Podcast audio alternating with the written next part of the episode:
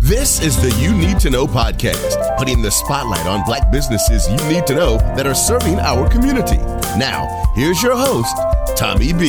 Hey, what's up, everybody, and welcome back to the You Need to Know podcast. I'm your host, Tommy B. The You Need to Know podcast talks to business leaders, community leaders, opinion leaders. I've had the opportunity to talk to music business professionals recently. You can also find the podcast on uh, Spotify, SoundCloud, Apple Podcast, TuneIn. You need to just just take a look for You Need to Know podcast. Again, search at You Need to Know podcast. Go to castropolis dot net, and you'll find the podcast episodes along with other great podcasts. I'm, I'm really excited about the next conversation, about this conversation. Uh, we're going to talk to Ray McKenzie, founder of the Red Beach Advisors. And Ray is a business executive, product strategist. He deals with operations. Uh, he's, he's been a process consultant. And Ray, you're going to have to explain that to, to the folks too. Let them know what a process consultant does. With more than twenty years experience, public, private, startup tech companies, his focus has been on growth and scaling strategies. Ray's managed to leave the corporate world, which a lot of us have done, and start his own tech consultancy. Uh, not only, and, and Ray, is this correct? You grew your company three hundred percent in, in a two-year period, two-year span? Yeah, it's averaging year over year, one hundred sixty-one percent yeah. year over year. That is phenomenal, man. And and he's also picked up uh, government, he's a government service provider as well, held a lot of different senior executive positions at, at some really great companies, and I'm, I'm going to let him get into that. And, and Ray is also a certified A W S cloud practitioner, certified Lean Sigma Sensei. Am I saying that right, Ray? Because Lean know, Six Sigma Sensei. Yes. There you go. Practitioner, Villanova University. Uh, not only does he do amazing work in his profession, he's plugged into the community, which I really love to see, uh, on the board of directors of a lot of nonprofit organizations, one of them being My Friend's House, based in L A, and uh, Students with Aspiring Goals, based in Merced, California.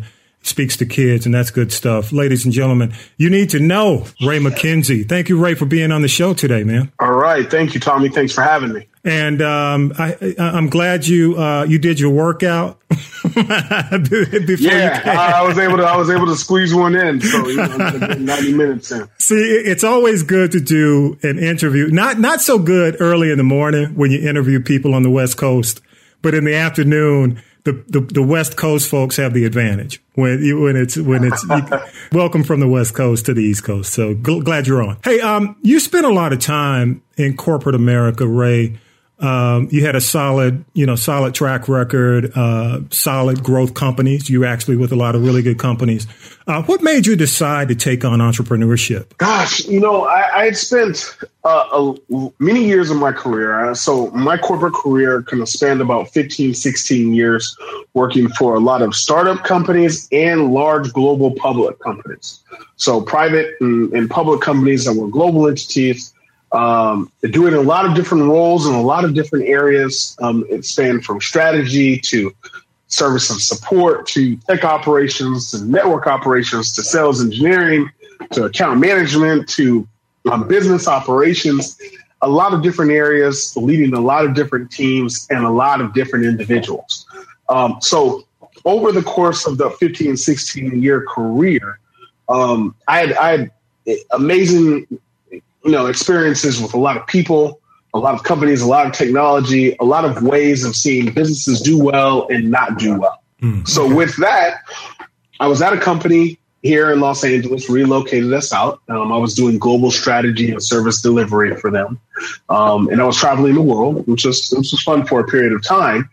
And then while I was at that company, I had a couple of executives that I knew previously that were reaching out to me, asking me for help with their companies. More than likely, their companies were very small or maybe up to fifty employees, and they were looking at scaling and growing. And they were like, Ray, you know, I, we need your help. We need your assistance with our company. We're trying to implement some new things and move things forward, but we need your help. And I was like, well, I'm at this company full time. Time, but I'll also start to consult with you on the side. Well, what happened was I found out that I loved consulting, so it fell in my lap. yeah. I like to work on new projects. I like to work with people I want to work with. Um, I like to work on it, it with innovative projects, innovative things, new, new technology, companies that are growing, companies that are solving challenges. Uh, and most of all, I like the ability to do it on my terms. Mm-hmm, and yeah. so that means I get to do it. I get to work with who I want to work with. I get to work with um, people where I want to work with them. I get to dictate my calendar. And I also get the opportunity to charge what I want to charge. Good for you. Good stuff. Okay. And so in the process of doing so, um, I felt that uh, consulting was the way to go. It provided a better quality of life for me and my family, um, what I was interested in after spending fifteen, sixteen years in corporate America. And so then I decided to make the jump, and that's how Red Beach Advisors was started. Um, Red Beach Advisors is a management consulting firm focused around technology that helps companies with strategy, business and product strategy. Uh, you can say operational efficiency, which is based around process, procedures, uh, and driving uh, the reduction of waste within companies. Uh, and then technology, which is based around uh, cloud computing, digital transformation for firms, and providing them guidance in terms of what's the best way to move forward for what they're trying to do and how they're going to grow their company. Excellent. And or products and process. And that's how Red Beach Advisors was started. That's why I decided to take the lead. Good stuff. Good stuff. So what is your experience as an entrepreneur taught you about the state of black business? And I know you don't just deal with uh, the African-American uh, uh, in business, but you deal with all business. But what has it taught you about the state of black business in terms of what you do? Um, gosh, I, you know, the one thing that I, I don't see and work with a lot of black businesses, simply because we don't have a lot of large black businesses, mm. you know, so, uh, you know, where you want to support black businesses, you want to provide entrepreneurs a way for them to, you know, be able to help grow and scale their companies as well. But you just don't see a lot of well-developed black businesses around the nation that are, you know, being able to affect and hire and be able to grow effectively. You see a lot of smaller companies, mm-hmm. you know, somebody will be a solopreneur or, you know, an entrepreneur with maybe a virtual assistant or an admin assistant or things like that. But you don't see a lot of companies that are trying to or know how to build, grow and scale and kind of get to the next level of business. Um, with that, you know, the goal for my firm is to, one, try to hire as many as many African Americans as possible into my firm. Um, and provide us a way and teach them and, and understand that they also can build their own companies, their own firms, and, and be out here and, and compete in the marketplace with everybody else. Mm-hmm. Yeah. But then it's also one of those things to where you can go out and show people and show black businesses and black entrepreneurs how they can go out and create businesses, how they have the ability to do so, the resources to do so. And, it, you know, it may take a little bit longer, but mm-hmm. there are ways to do it, do it effective and be successful. Gotcha. And, and you know what? I was I was reading a post. Um, I don't know if you're familiar with Roland Martin. Uh, he's been, been yes, on C N N. Uh, he's got his own digital media company, Roland Martin Unfiltered. And uh, Roland pointed out that there uh, are two point six million black-owned businesses in America. And of that, two point five only have one employee. So it, it points to what you just said. Uh, seven years ago, um, I guess there were like one point nine million and eight point million had one employee as well. But seven years ago, they were doing one hundred ten thousand, I guess, on average in annual revenue. And today, only f- uh, fifty-four thousand in annual revenue. What are your thoughts, man? Are You know, are you seeing businesses put all the work in without getting, getting the, the revenue return? And I know with your business, again, a little bit different, but I think when when we have a business of your caliber that can work with mainstream companies, you know, there's still the old, the, the adage of the rising tide floats all ships. Uh, what what are your thoughts on that uh, when you when you take a look at it? So we'll take the first thing is we'll take the number of black-owned businesses and the number that has one employee. Um, you know, I think in, in business, whenever you're uh, structuring a business, you have to get to the point to where you can actually hire employees, and you need you need to have the annual revenue to be able to do so. Um, and a lot of a lot of them, a lot of entrepreneurs do not know that path. You know, if you take the revenue number, saying it's one hundred ten K in annual revenue, you know, how much of that goes to expenses for the business? Mm-hmm. And then you so you could subtract maybe twenty to thirty K from that. So then you say, okay, well, I, I then have a gross number, a net number after expenses of seventy to eighty K. So from there, that's the salary for some person. Yeah. That's how they kind of live their life. So they can't say, let me take another thirty K of that seventy or eighty K and provide that to an employee, simply because then that changes their quality of life. Mm-hmm. As an entrepreneur. Yeah, yeah. So they think, gosh, I'll just keep all the money for myself and not scale appropriately. You know, and then you go even further down to where it's fifty-four thousand dollars in annual revenue. And at that point, you really can't justify hiring an employee at that time, unless you go have a bank, have a line of credit, or um, uh, different resources, or take out a loan, or, or other, other means. Yeah. So with that, you have to think, you know, it, it, that's why you're seeing a rise in, or a consistent increase in the number of businesses that only have one employee. Yeah. You know, the revenues don't justify being able to go out and hire other individuals. Um, now, in terms of the total number of Black-owned businesses and those that have more than one employee, you know, we just have to provide guidance in terms of what's the proper way to scale and grow a business. Yeah. Do, do you think Silicon Valley is... Uh, is interested in helping uh, minority, uh, well, people of color, Black, African American, uh, the, that population, our population, grow? I mean, do you think there's an interest when you look at the venture capitalists and, and the money that's out there? Um, there's a significant interest um, in helping, you know, um, Blacks and, and African Americans kind of start businesses and create tech companies and kind of create found. Uh, you know, create companies that can grow and scale. There is an effort to doing so. Mm-hmm. Um, however, you know, I think the barrier within Silicon Valley is a lot of people don't understand the process of what it takes to actually go out and get V C money or angel investor money or or, or seed financing, things like that. Mm-hmm. We don't understand that process. We we aren't taught that in In, in high school. We haven't traditionally been taught that by from our parents or family members.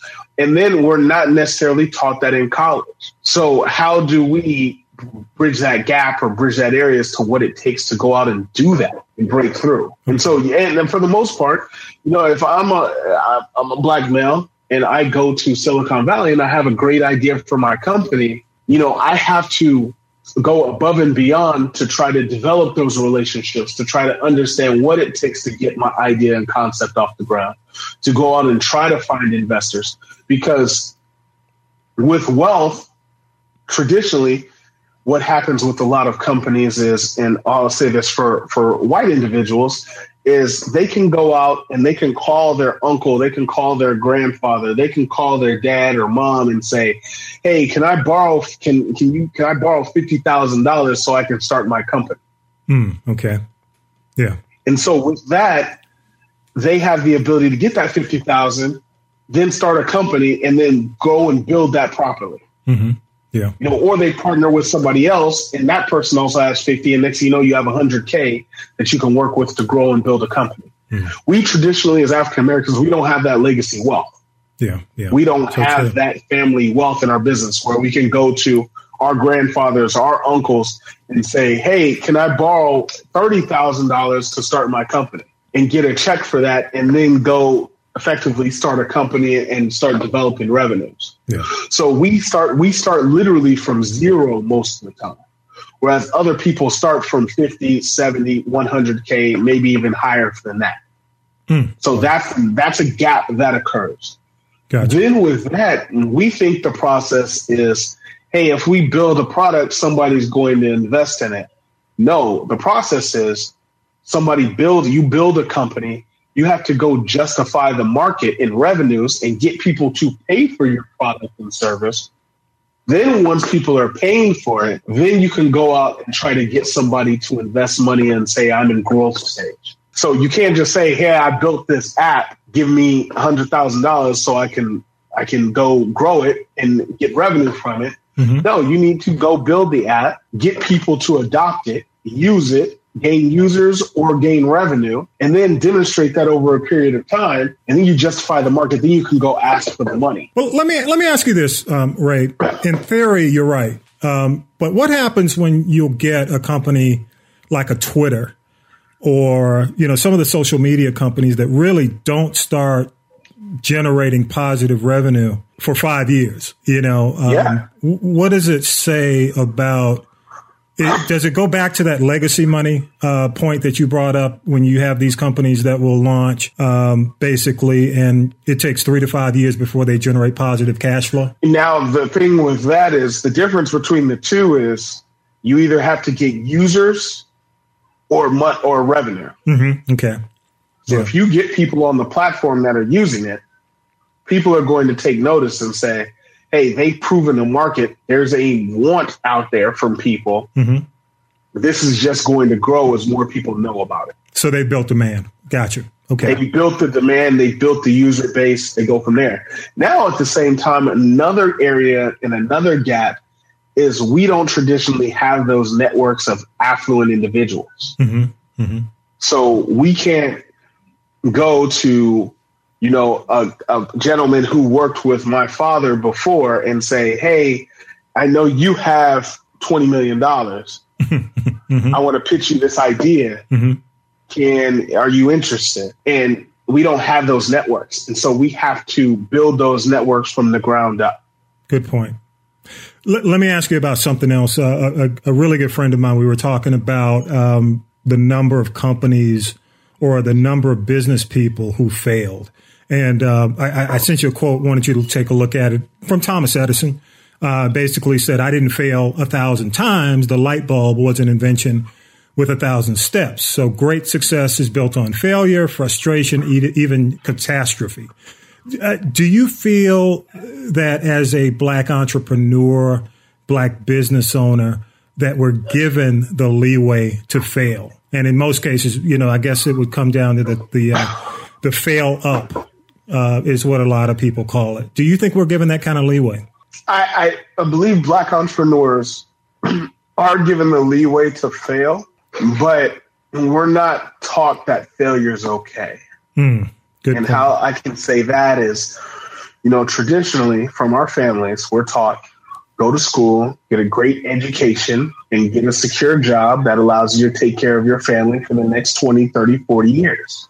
The key there is security. The key there, there's no there's no risk taking involved in that. And so to be able to accept failure, you have to have a level of risk that's associated with it. And so we're not taught that failure is okay. The goal is go to school, go to college, complete college, get a job that you can be in for the next thirty, forty years and be comfortable and retire and, and live a comfortable life.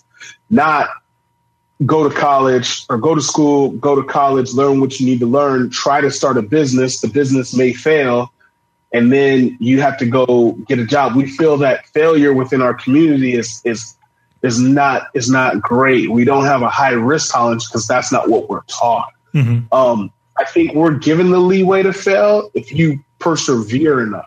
Yeah, if yeah. you understand that, if you go through the process and say, hey, I know that I'm going to try to build this company. And at ter- times, I may build it. We may have a great strategy, but then next thing you know, nobody's buying it or nobody's paying it, paying for it at the price that it's listed. Then I've got to pivot my product and mm-hmm. change. Or maybe I have to shut the company down and restart and go get a job and then try it over again. We at times are given the leeway to fail if we have the right relationships and networks. However, sometimes more than likely it's a, hey, I took a shot on you as a Black entrepreneur. It failed. Don't invest your money with this guy anymore or this woman anymore. Mm, yeah. Yeah. So it, it kind of goes both ways. I think it I think sometimes we are given that way, depending upon the network and, and the people you know. And then other times you aren't. Well, you know, that's that's one thing. When you take a look at uh, someone, for example, Apple, and you look at uh, Steve Jobs and and uh, the number of or the, the failures that existed to the, I guess, the path for Apple or or even Gates. Um, you know, I, I guess the, the road of success is pay, is paved in many cases with uh, with those brilliant businessmen who made mistakes along the way. And and um, I just, I mean, I, I agree. I, I think, uh, you know, that that's, uh, I guess, one of those var- variables that um, that should exist that probably doesn't exist on that level in the African-American community. Good point. Um, yeah, it's very, it's very rare that anybody hits it out the park on the first try. Mm-hmm. Yep. Very rare. Um, you know, you'll come up with a great idea, you know, then you got to change it, then you got to change it again, then it may turn into a completely different company. Things just break and, and, and you fix. You break and fix, break and fix. Um, it depends on how you fail. You know, how you respond to failure is a big thing. Mm-hmm. And then, you know, if you're able to just pick back up and just get going again. Like for me as an entrepreneur, while I felt comfortable starting my company and stepping away from the traditional corporate life was because I feel, I genuinely feel, and I was telling somebody at lunch this today, that over the course of my career and the experience that I have combined with the relationships that I have, I feel that if my business was to fail, I could always go back and get a job. Mm-hmm. Yeah, yeah, understood. To make it me. Mm-hmm. So I could always just make a phone call or put my resume out and get calls back. Mm-hmm. So with that, why not take the risk to start my business? Good point, good point. Talk to me about your mentorship program um, and, and tell us why you think it's important to mentor. Gosh, you know, I think um, there's a lot of things I've learned over the course of my professional career or even career just being employed, whether it be from when I delivered newspapers at fourteen to when I worked at Taco Bell, McDonald's when I was sixteen and seventeen, yeah. to when I was in college and was a telemarketer, um, to when I worked for startup companies, to now running my own company. There's a lot of things I've learned over those twenty years that I feel we as Black people are not taught. Mm. You know, we're just not taught these things. Either it's from people who, um, you know, we're stuck with the traditional curriculum in colleges, and that doesn't always suffice. And then there's not enough business owners and entrepreneurs that have time to regularly talk and give back. Mm-hmm. In terms of what works and what doesn't work or what you're going to experience to start businesses. Mm-hmm. Um, so I always try to open my doors to people who need assistance in terms of understanding technology, understanding businesses, understanding investing, understanding how to navigate this world of corporate America and entrepreneurship. Um, I speak at multiple colleges. Um, Tuskegee's one. Uh, State University of New York Plattsburgh is another. Um, hopefully, I'll be speaking at Clark College coming up soon in in, in the um, next semester. Good. Uh, and so, it, it, I also try to talk to local high school students, anywhere and everywhere teams, and just try to give insights to us as Black people to say, this is what you need to do to move forward, regardless of what you want to do. If you want to be in the C-suite, you can be in the C-suite. If you want to start a nonprofit, go ahead and do that. If you want to start your own company, these are the steps to do so. Um, and also younger people that are in, in, in the corporate America, I try to talk to as many people as possible. And I welcome anybody to reach out to me if they want to ask me questions. And I'll definitely hop on the phone and take thirty minutes or an hour just to have a conversation. Um, I think it's important because there's a lot of lessons that we get as business people mm-hmm. that don't get shared. Yeah. Like you see the success stories, but you don't always get in-depth conversations about the vulnerable, the vulnerable moments in business mm-hmm. or the mistakes that people made or, you know, the, how you negotiated a specific deal. Like you see Shark Tank is obviously a prevalent show. You see some of these other shows on C N B C. But you don't really see what it took that one person to get to where they, they're at. Or that one-on-one time mm-hmm. with that singular person to say, can you walk me through all of these steps? I, I'm curious. And that's very important yeah. for success. Good point. Good point. I'm curious. When you're in schools, um, especially high schools, um, what do you recommend the most? And I don't want to say this in a negative way, but is there, is there anything that discourages you when you talk to high schools, maybe in terms of their attitude toward entrepreneurship? Um, not necessarily. You know, I think the one thing in our communities, in black, in the black community, you know, obviously everybody wants to, not everybody, but I'll say a large percentage of people want to be famous. Mm-hmm. So they want to be musicians, athletes, or entertainers, things of that nature. Um, you do get some people who want to be teachers, um, but you don't always hear about those who want to be entrepreneurs or share those ideas. Sometimes they're ashamed to share those ideas mm-hmm. because they'll share the idea and then people will laugh and people will say, "Nah, that'll never happen." Or it, it, you know how it goes. It's yeah, just one of yeah, those things absolutely. where you open your, you open yourself, you open your dreams up to share it with people, and then people aren't as receptive or as supportive as they should be. Understood. Um, you know, when talking with schools, um, you know, it's usually a wide open array of things. I, I try to go in and say, the first thing I say is there's no one clear cut path to what your success is. Mm-hmm. Everybody's level of success is different. You know, Tommy, you may say, "Hey, my level of success is running one thousand podcasts and getting a million different users to listen weekly mm-hmm. to my podcast." Mm-hmm. Another person may say, "Gosh, I just want to have a podcast and have one hundred of my closest friends listen." Mm-hmm. Yeah. And that's success to them. Mm-hmm. So, you know, and everybody takes different paths. Some people want to join the military. Some people want to go to um, trade schools. Some people want to go to college. Some people want to um, stop and be firefighters and policemen directly out of high school. Some people want to go to college. Some people just want to start businesses. Um, there's a lot of different paths, and I try to keep that open when I'm talking to people and talking to the youth specifically mm-hmm. so that they don't think I have to do go one route.